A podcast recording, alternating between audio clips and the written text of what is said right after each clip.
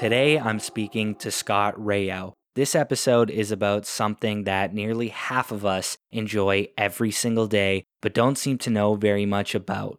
What I'm talking about is coffee. I thought it'd be really interesting and kind of meaningful in some ways to better understand what goes into this part of my morning. I did admittedly slightly go off the rails in this episode. While I intended to go into great detail about bean quality or caffeine content, instead, I ended up steering the conversation to a rant about the brand that changed the game forever Starbucks. Many independent coffee shops looking to compete with Starbucks call Scott for his over 25 years of experience and expert advice to compete with such a giant. Whether it was directly consulting for a local coffee shop or a barista reading one of his four popular books on the topic, chances are Scott has in some way influenced a cup of coffee that you have enjoyed.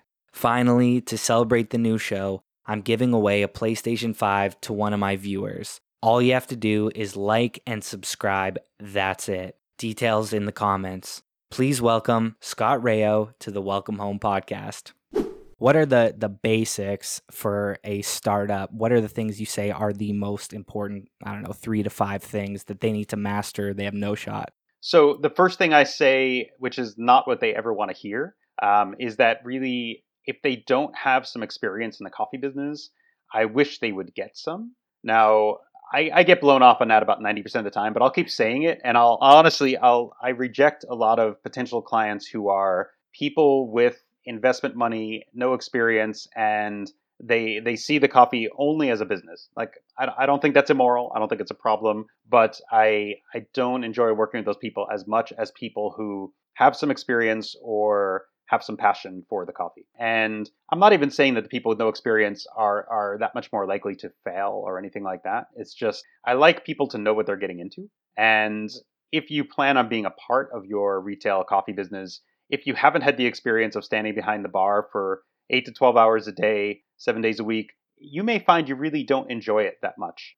And and you may, you know, just because you like coffee, it doesn't mean you'd actually like running a coffee shop.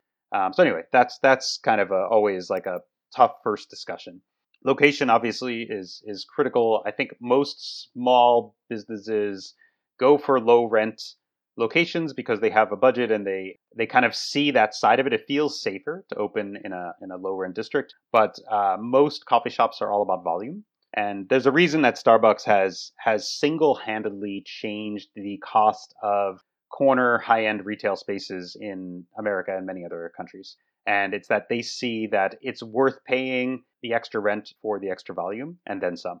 And so I would implore most people opening new coffee shops to think about not being too cheap on rent because, um, you know, even if you're doing a great job, it's kind of hard at 9 a.m. when people are on their way to work or, or et cetera. It's kind of hard to lure people out of their routines to go to an out of the way coffee shop. And you will make most of your money between, you know, 7 and 11 in the morning. You'll make perhaps 50 60 70% of your sales during that window so if you're if you're not on a commuter route if you're not near offices if you're not you know in a in a spot where everyone going to public transit has to pass by it's going to be really hard to ever be that successful.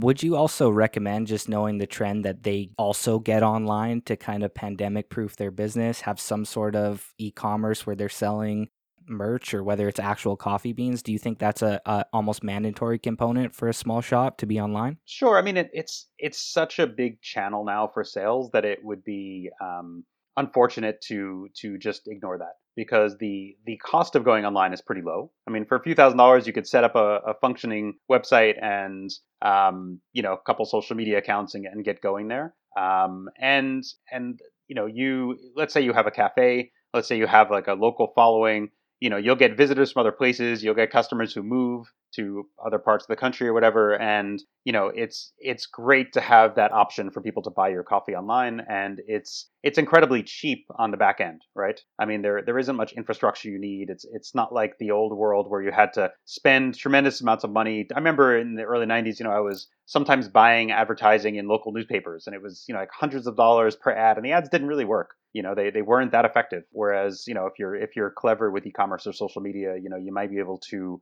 build a following get a lot of business for a little bit of sweat equity but virtually no cost one of the weird things that I live for, I make music and during my like high school experience, I watched CDs go extinct and then iTunes come up and now it's all streaming. So I've seen these worlds kind of change right next to me and very fast. One thing that I wonder since we brought up Starbucks is I guess when I was in high school in Canada, I would see one or two in my city and then I'm getting a little older and I start seeing them here and there. Then I come to Toronto and every single bus stop there's a Starbucks. So in your world and in, in the coffee world, what was it like seeing something seemingly like Starbucks change the game? Was it inspiring? Was it good for for the community, or was it just a bizarre kind of takeover? Because I, you know, I, I kind of lived through it, but I imagine you lived through it in a different way. I mean, I opened my first cafe in 1994. Um, I had gone to university in Los Angeles and had seen back in 1990 when I first started going to coffee houses. I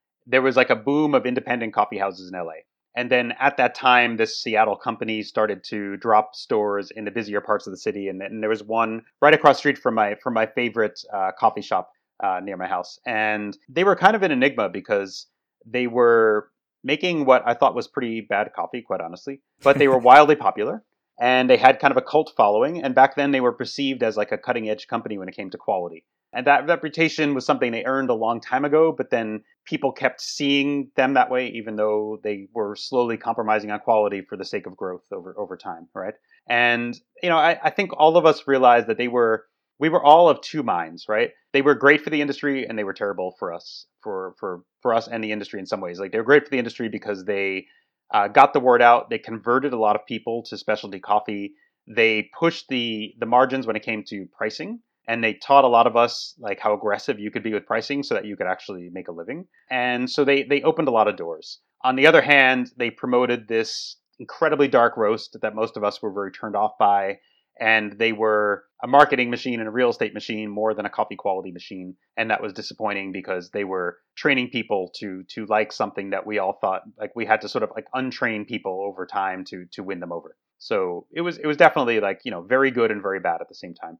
Did starbucks in a way almost change the taste buds of the average north american? It, it kind of is that is that accurate to say that they created a standard where someone drinks a cup of, of Starbucks and that's their standard. Then they go to the mom and pop place, which might get a better review from someone like you. And just because the taste is different, they'll think it's somehow less than yeah, uh, yeah, Starbucks. Yeah. I mean, I mean, there's there's a huge swath of the country and, and people in many other countries where that very roasty kind of bitter dark flavor they associate with coffeeness, right? And and when I remember in, in San Francisco, one of one of the first third wave or or specialty uh, light roasters to pop up was a company called Ritual. And Ritual roasted exceptionally light. And San Francisco was a city that had had Starbucks and, and a local chain called Peet's for, for decades. And people there just routinely drank the darkest coffee in America. And Ritual was so strange because they opened this incredibly light roasted, you know, coffee coffee shop roastery in San Francisco and and you know, it was so much more acidic than anything anybody had seen in that city before. And and so there was these two extremes happening, and that and that ended up playing out all over the place where people were trained on the Starbucks Peet's model. They loved this bitter, dark stuff. They were used to adding milk and sugar to their coffee to to balance out the bitterness. And then these shops were opening up that were offering what people were considering like very sharp or sour coffee. Um, and it took a long time for that to play out where the people roasting really light maybe adapted a little bit and avoided sourness a little bit over time and then uh, consumers sort of got used to the level of acidity in coffee and started to enjoy it. But it, it took literally decades for us to sort of train the average consumer to uh, adjust their palate and appreciate the acidity would you say that Starbucks' brilliance was their branding, or was it just a real estate? Was it just McDonald's? It was all about prime real estate, or did they brand that we are oh, the North American cup of coffee? You know, they are brilliant on so many levels, and just ironically, one of those levels isn't coffee quality or coffee making or coffee wow. roasting, but they're they're brilliant at real estate. They're brilliant at branding. They're brilliant at um, getting their customers attached like they're part of a special club. It, the club happens to have 100 million people in it, but people feel like it's exclusive, right? So, for instance, you know, if you notice their very strange system of ordering, you know, like I want to, you know, venti decaf, non-fat, blah blah blah blah blah. Like Starbucks literally created a format for that ordering for the baristas like 20 some odd years ago and then taught it to their customers once they knew once they realized that the customers were kind of liking to be in the know and then the customers felt like they belonged even more because they knew the Starbucks ordering system and they knew exactly how to say their order properly. So, you know, they were doing such good things in terms of getting their customers to be attached to their brands and their methods and that made it very hard for smaller companies to compete with. And and still to this day, shops that are making much better coffee than Starbucks does on average are not as busy as the neighboring Starbucks.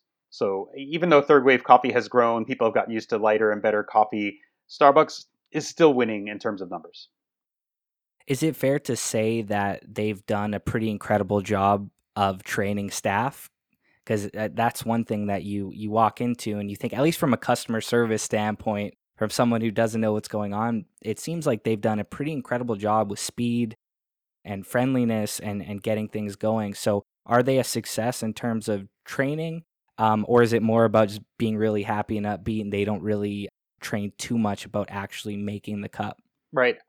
I, I, I don't want to be pedantic here. I, I think, though, it's more about their systems than the training. In other words, they're fast not because their staff are always so fast, but because they have automated espresso machines and they use that plus what we call batch brew, like machines that make you know large quantities of coffee at one time. And so, a great deal of the beverages bought at Starbucks are made almost automatically by machines more so than like in a typical third wave coffee shop where the baristas tend to put in more time into each aspect of making the drink. So nothing against the Starbucks staff, but you know the system itself makes it faster. Um, you know because because there's um, fewer steps to go through, et cetera. You know to, to make a given beverage on average at Starbucks. Um, but they are they are friendly and they are they are on average probably giving better service than a lot of mom and pop shops because they have some standards for that that you know they've they've done a good job of sticking to. I'm gonna apologize. This is my last Starbucks question to everybody. I'm just I'm fascinated with that monster that has become Starbucks. I've I've read the book on the founder and I find it really really interesting. It kind of reminds me of the book also um, talking about uh, the McDonald's s- story as well. But for the average consumer that is just walking down Queen Street West here in Toronto and they got a Starbucks and there's a mom and pop shop, it's pretty clear the difference for the most part in a place like Toronto. But how does someone in the middle of Canada, in the prairies or middle America, um, not in a big city, how do you distinguish those two brands? How how do you really compete? Do you say we're not competing, we're just different, or do you try to tell that that uh, business to compete in unique ways? Well, I think you know we have advantages and disadvantages, and we have to take advantage of what we can, right? So if you're a mom and pop, on your side you have uh, personal service, right? Like you you as much as we might say Starbucks service is good, in many ways it's still corporate. It's still uh, very uniform, very robotic in certain ways. Not to say that the people work there are robotic, but it's more like the systems and the everyone's wearing the green outfit and and whatever. It's all a little bit too corporate for some of us. Um, as a small company, you know, you can you can participate in local events, support local charities. You can uh, offer better coffee, of course. You can uh, personalize your shops a lot. Like Starbucks, you know, has made certain choices in terms of location, ambiance, systems, etc. And you can say what needs aren't being met by people. Maybe maybe some people want to shop with more seating uh, than their Starbucks offers. Maybe people want to shop where uh, there isn't thirty thousand possible ways to order beverage, but they want like a very focused, high quality beverage experience. Um, you know, who knows? There's a, there's a million things you can do to differentiate yourself from Starbucks. I mean, I, I say this just as just to be instructive, not to not to say like, oh, look, I did a great job or something, but when I had my first shop in the 90s, after I was open for four years, um, Starbucks opened um, one block away from me in a in a far more visible, superior location. And this was a town of 30,000 people with one traffic light. Okay, so it was a pretty small place, but we we served well over a thousand people a day. So that was a substantial portion of the town. And three years later, um, we were still doing three times the volume of that Starbucks. Wow. And really what it came down to was we did a better job of making people happy and we made much higher quality products than they did. So it can be done. Um, and you know, I think you just have to be incredibly hardcore about what are my advantages and how do I exploit those. On a personal level, what is going through your head when you have your baby, your coffee shop, and you find out this this big mean franchise is, is right down the street? What's just going through your head? Does it motivate you? Does it concern you? Um, do you make any changes? What's what's the feeling when you see that Starbucks sign? It was it was motivating and concerning. I mean, on, on the one hand, uh, putting them there in no way made me richer, right? Um, e- even though I was on a growth trajectory and doing a good job and everything was fine, uh, I wasn't gonna be better off having them down the street. I don't care what people say about that. It just wasn't the case here, you know. Uh, but it was also incredibly motivating. So I'll tell you a funny a funny story. Um, this guy who was like their regional director or whatever his title was, um, you know, tells me, um, "Oh, you know, there there's plenty of room for both of us in this town." And I just looked at him. I was like, "There's one traffic light. Are you, are you crazy? There is definitely not enough room for us." And I, I apologize, but like, you never should have come here because you you don't know what you're up against. Like you. You know, they they walked in with uh, their typical arrogance and into a town that was fiercely devoted to doing things locally. And I think that, you know, that combined with our efforts, they never succeeded. Um, and, you know, I told the guy, I was like, because I told him a year before, like he had kind of been scoping out the town. I was like, I was like, if you open here, you will, it will be a mistake. There is not room for both of us. And then he, then he came and opened and he was like, oh, there's plenty of room. And I was like, no, you're wrong, actually. Um, and, and there wasn't. And, um, you know, but, uh, in most of those situations they do well. Like eventually after I sold my business, the next owner kind of didn't really care much about the retail business and and eventually Starbucks did reasonably well there. Um, but uh, yeah, I mean it's you know, you in our case like we had the advantage of being supported by locals and fulfilling the needs of the locals and sticking with that was great, you know. Awesome. Is it is it a myth when I read that Starbucks is a North American phenomenon? where they don't necessarily have the McDonald's uh, footprint globally. Is that is that a myth, or is this mostly a North American thing? Um, you know, I haven't looked at the numbers in the last couple of years, but I know maybe like three years ago, I think they had about thirty thousand stores, and literally fifty percent in America, fifty percent in the rest of the world. I'm assuming that since then that their international growth has been much higher than their American growth. So I would assume that now they're at like 60 40 or something like that, international to US. So they're definitely. I mean, I, I was just in contact with some people in China, and they were saying like, oh, that they, you know, they go to the Starbucks near them, and and some people I know in Russia, you know, when they go for coffee, they go to the Starbucks down the street, and I'm like, my God, what a what a strange thing to think that that's their choice, you know. So, if an investor, uh, someone that loves coffee, an investor comes to you and says, "Hey, we're trying to um, apply for a Starbucks franchise. We want to open a franchise what are the pros and cons of going with the big, trying to figure out the franchise thing, or going independent? Of course, independence is probably way more stressful with a lot of things that need to get. But there seems like there's a lot of uh, benefits in in embracing that franchise because of that that brand power that they have. Right. So um, to be clear, uh, Starbucks does not operate on the McDonald's model. So okay. in the US and in most countries, Starbucks does not have franchised shops. They are corporate owned. Okay, oh, so wow. all the shops in the US are owned by the Starbucks Corporation. I think all the shops in Canada are the but in, in some countries, like I believe maybe China, maybe a few other countries, uh, where they were kind of forced to use local partners, they effectively have a local partner who's like the franchise owner uh, for that for that region. So, um, but but to your point, I mean, there are coffee chains out there that you can buy into the franchise business model. Um, I think, like any franchise, there's security in that, in the sense that it's like, okay, you buy into a brand, you don't have to know anything, you can probably get by. But um, I don't know. I mean, you know, in in the sense of McDonald's, it makes sense in that the dominant company offers franchises with a with an incredibly proven track record.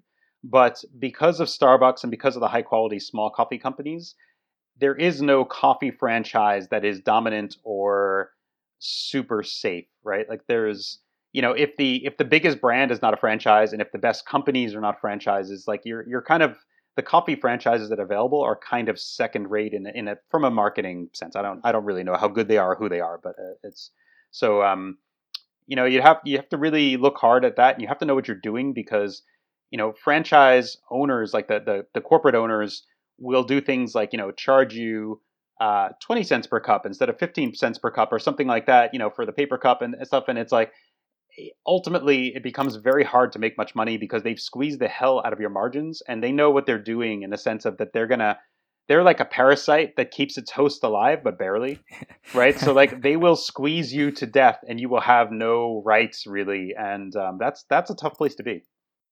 For sure. I have a, a few internet myths myths for you to either uh, approve of or debunk. So I've been reading a lot about salt in your coffee. Is that a myth or does it actually remove the bitterness from a, a dark roast? It, it does. I, I, posted about this on Instagram last year. Um, I was I was working in Prague in the Czech Republic, and um, sometimes I'd wake up early and have breakfast at my hotel. And even though the hotel coffee wasn't good, occasionally I just wanted like a little bit of caffeine before I started work. And the only way to tolerate the hotel coffee was to put a little bit of salt into it.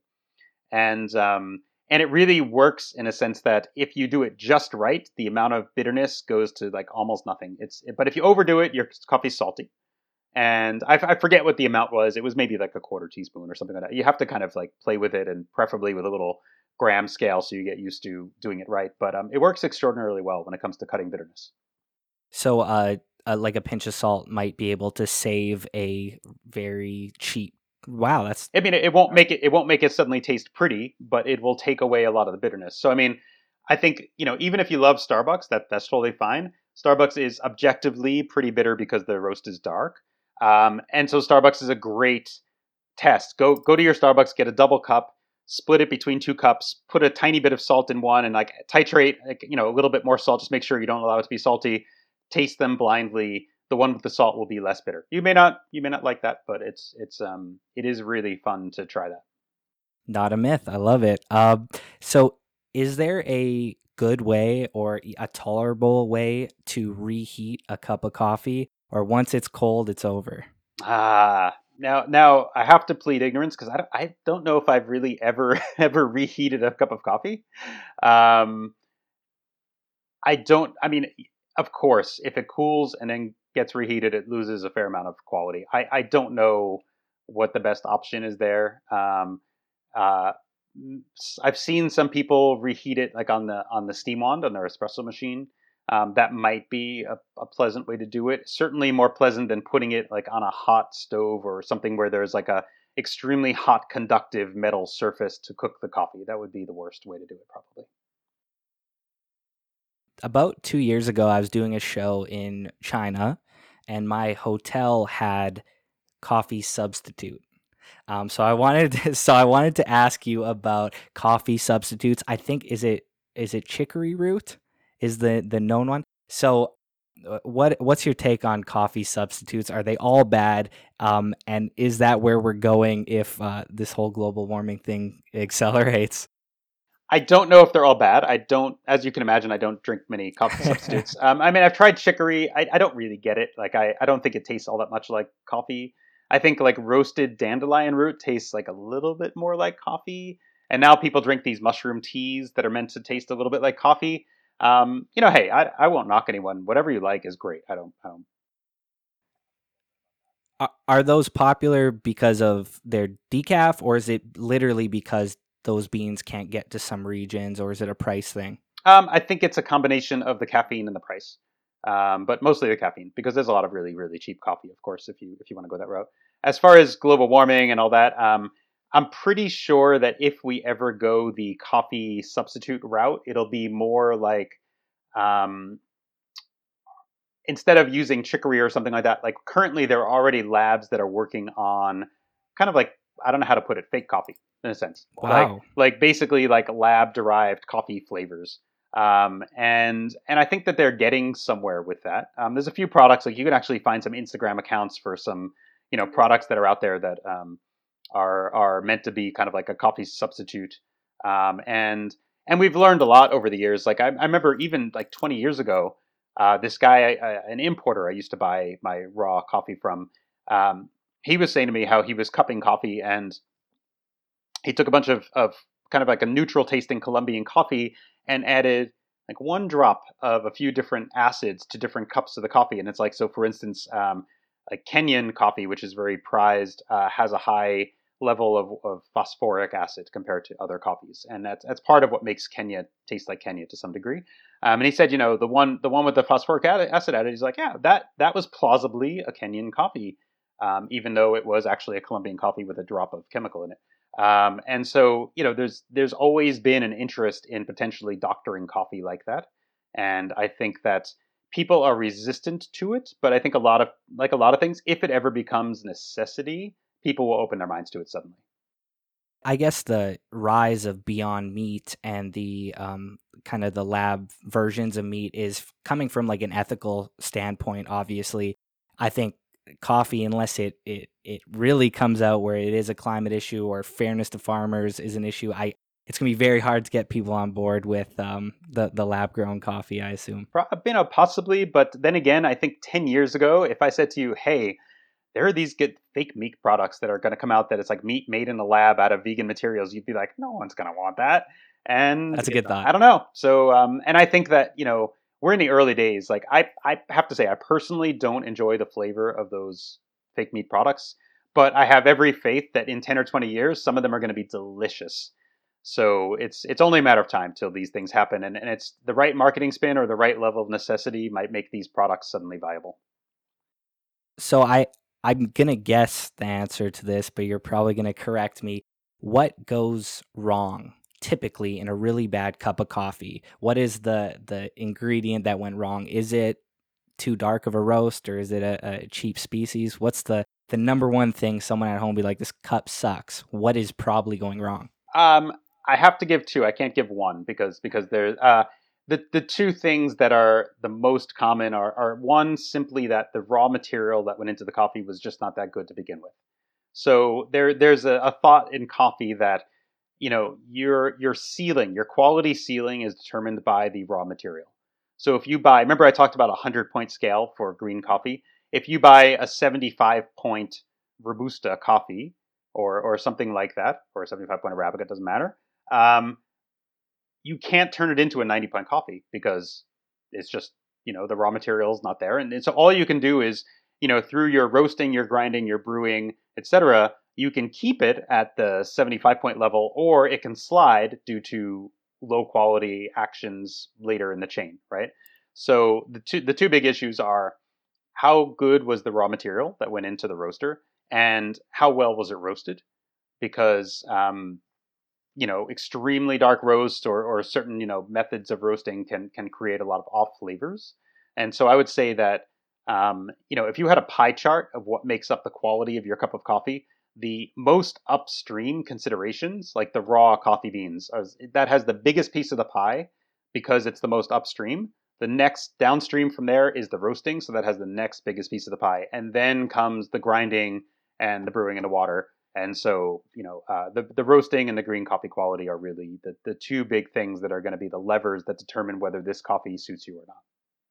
So, the average person who's not going to dive deeply into this, what are just the average? Hey, you're going to a grocery store, you're going to Whole Foods down the street. What's a recommendation? Is it the roast or is it something to look for on the package? What's like the most basic recommendation for me next time I go to Whole Foods? Sure. So I want to answer this two different ways. Um, one is that um, whatever you like is is great. If you're really happy with what you've got, you don't really have to change. Um, you know, you may at some point have some ethical concerns or things like that where you want to look into like where did my coffee come from, how traceable was it, etc. And you might change your buying habits based on that, which would be great.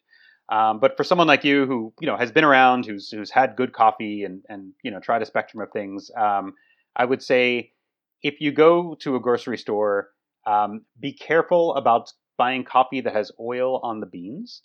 Um, not because I'm saying dark roasts are bad. Even I, I don't like dark roasts, but I'm not saying it's because dark roast bad. I'm saying it's because once the oil hits the air, the oils go rancid pretty quickly, and the coffee ages faster. And so you're looking at a relatively unhealthy process. Like eating rancid oils is not a good thing, and uh, you're looking at definitely a lot of flavor degradation. So number one is avoid beans that are oily, simply because they're going bad fast, even if you kind of like dark roast flavors. Um, and then um, it's it's pretty hard to to talk broadly about what a consumer should look for because um, you know uh, presumably the prices on the bags have a lot to do with the quality of the raw materials in there. Maybe maybe not. Um, but you know, look for something without oil that was roasted very recently because uh, you'd be shocked. Um, all of us as roasters have had to deal with this problem of when we sell to grocery stores. The grocery stores love to keep the coffee on the shelves for a really long time, and we don't want that. But they want their inventory to be easier to manage, and we want the coffee freshness to be better. So be very careful. Like only buy something if there's a roast date on the bag, and if it's the last, say, like week or so, right? Like don't don't buy coffee that was roasted six months ago, and that that does exist at the grocery store. Are moldy or expired beans a real thing? Can can a bean expire, or is mold growth uh, potential? Okay, so can beans expire? Yeah, yes and no. It's it's really there's a if you were to graph quality over time from you know from you know based on age of roasting, quality is just slowly declining after the first few weeks, right? So where you decide it's it's too old at that point is is a little bit subjective and arbitrary. Okay, um, and light roasts can actually last for several months before they taste bad, but dark roasts with the oils showing are going to go bad really fast. Okay, so as far as mold goes, um, it's very unlikely that coffee beans get moldy simply by sitting in a package for several months, but there are molds uh, that can be um, inherent in the green coffee due to uh, moisture problems and processing and stuff. And so, so there is such a thing as as moldy raw coffee, and then those molds can kind of carry over into your cup of coffee. Um, and generally speaking, the coffee doesn't taste as good if it has like the, there's there's a, a, mold toxin called ochratoxin, which is which is a, a common point of discussion. Um, you know, if you're buying high quality coffee, it's it's not very likely you're going to encounter that. There's a lot of people who are marketing quote unquote mold free coffee.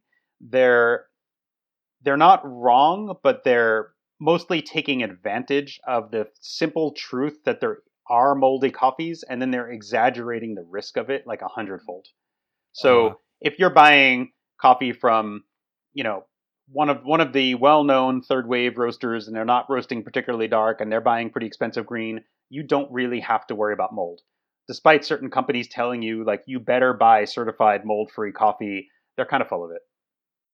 I've I've seen actually a lot of ads. I think I know which which brand or a few of the brands you're talking about because it, it does seem maybe overstated. It kind of freaked me out reading some of their blog posts about you know toxins in coffee and mold. So I uh, I'm glad you cleared that up. Fear so, fear is a great marketing tool, right? Like all they have to do is put that little seed of doubt in your mind, and then you're like, you know what? I'm just going to be safe and buy their coffee from now on. Of course. I mean, mold is a very scary word. We think about mold in our house. We think about mold on our broccoli. Um, so it, it is freaky when you think about coffee beans. I wanted to ask you your last. It's your last meal. Hopefully, I'm not on death row, but okay. you have to brew your last cup of coffee. What are you doing? Are you doing it at home? Are you going to one of these coffee shops that has a special place for you? What What is the uh, sentimental cup of coffee and why? Okay, well, I mean, I, I haven't really thought through my last meal uh, scenario. I mean, I imagine I probably don't want to be alone at home during my last meal. Um, but as far as the coffee goes, um, you know, I, I love coffee from Kenya. Um, there's there's all different origins where coffee comes from that have all different qualities that that can be wonderful. Kenya has an extraordinary amount of acidity. It's got a lot of this sort of like a, a crisp, winey acidity. It's got a very buttery mouthfeel and it's it's big and voluptuous while also being incredibly refined. So it's it's quite an unusual coffee. Um, I would say, you know, on average, I don't want to cause trouble. I don't want to make a fight, but like on average, coffee from Kenya is probably better than the average coffee from any other country. Um, wow. And and you know, it really does suit my palate, and I've always loved Kenya, and so you know, I'm I'm always happiest when there are fresh crop, high quality Kenyas available. Actually, this this particularly last 12 months has been a terrible time for Kenya quality. Um, and um, that's been a real bummer for a lot of us. Like that, we're really missing that because it is it is pretty special.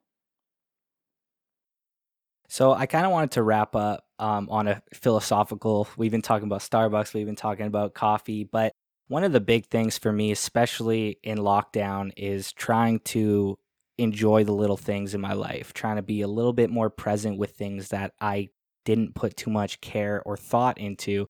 And it, it, it started to blow my mind doing research for this how many of us drink coffee at seven in the morning every morning, but don't know that there are two species, don't know what happens when you roast in different styles. Um, so I, I tried to become a little more present, and I think mission accomplished. But on another note, a lot of young artists, especially in, in music or trying to start a podcast, it's very tough to be patient and put in 10,000 hours and become an expert in something. And I just, I look at, you know, you started a coffee shop 20 years later, you have multiple books, you're a respected coffee consultant. What is some advice for the young person that is going to go on a very long path to mastery um, like you have? Um, I love that you brought up the 10,000 hour thing because I think that most people want to be experts uh, in a few days, and um, I think if you if you take the long approach, it's it's you feel better about yourself because um, you don't put pressure on yourself to be perfect right away and all that. Um, you know, I think I think a combination of of buying a decent grinder uh, because that's really like the biggest thing you can do to improve the coffee quality at home. Making coffee at home, looking at a few online tutorials. Like there's a few people with a good online presence, like a guy named James Hoffmann in the UK and Matt Perger in Australia, myself, like who who give like reasonably high quality tutorials about making your coffee. And I would focus on people like that. I would try to avoid the internet chatter because you can really get lost for hours in forums and then walk away feeling more confused than than you were before you started. Um, and really, you know, most importantly, enjoy the process. Like unless you plan to make a living at it, it's important to really enjoy your coffee. If you're going to make a living at it, you should be kind of critical and always be looking to improve and, and, and all that. But, um, you know, I think it's, you know, I'm very envious of the consumer who can go home, make their own coffee, enjoy it, and and just be happy with what they've got. Like that's that's a wonderful place to be with coffee. Does that ever affect you? This is the final question. Did that ever affect you? You're drinking a cup of coffee and you're not presently enjoying it, you're critiquing it automatically. Does that uh, still happen? It's a it's a serious problem personally and professionally because um, I think this happens to a lot of us that whatever you do for a living was once a love of yours, and then some of that love gets tarnished because it's very hard to take off your professional hat. So I know some coffee professionals who are pretty happy to just go home, make coffee, and just enjoy it. Um, I'm not great at that. Like I really, every time I make coffee home, I kind of critique what I'm doing and I try to get better at. it. I try to think of what went wrong, and so I'm not enjoying it with that kind of pure you know, kind of mindlessness of like I'm on vacation and I'm just drinking a coffee, looking at the ocean, and everything's wonderful. Like I'm kind of always in the in the professional mindset, which um, I don't recommend. Um, it's not as enjoyable. I mean, I used to listen to music in high school, and it was just the funnest time. Now I'm I'm listening to a song, thinking of how I would change it, or I'm watching a live set, saying I would have played this song first and this song third, and they should add this. So I I totally understand where you come. Do you have any advice on that? are you still working on it? Um, you know, if you can turn it off and on, that's that's great. Um, and I think sometimes you know adding uh, be, being in the right environment to enjoy your coffee helps a lot. So I mean, for instance, I used to always have customers come to me and say, you know, I was on vacation in Brazil and I had the best coffee of my life, and I'm thinking, I bet that coffee wasn't very good, but you were on vacation in Brazil, so like you were just immersed in that. So I feel like if you drink your coffee in an environment that makes you happy or with people that make you happy, you can much more easily turn off the critical side of your brain and just enjoy it, right? And that's I'm the same thing with music. I'm sure, like in the in the right places with the right people, you're not thinking about the playlist, you're not thinking about the technicalities of it. You're just like, oh, this is fun. Um, so I think that's that's pretty key. Um, yeah. God, I love that. This is very fascinating, and I, I really thank you. This is uh this was an interesting conversation. To celebrate the new podcast, I'm giving away a PlayStation 5 to one of my viewers. All you have to do is like and subscribe. That's it. Full details in the comments. Good luck.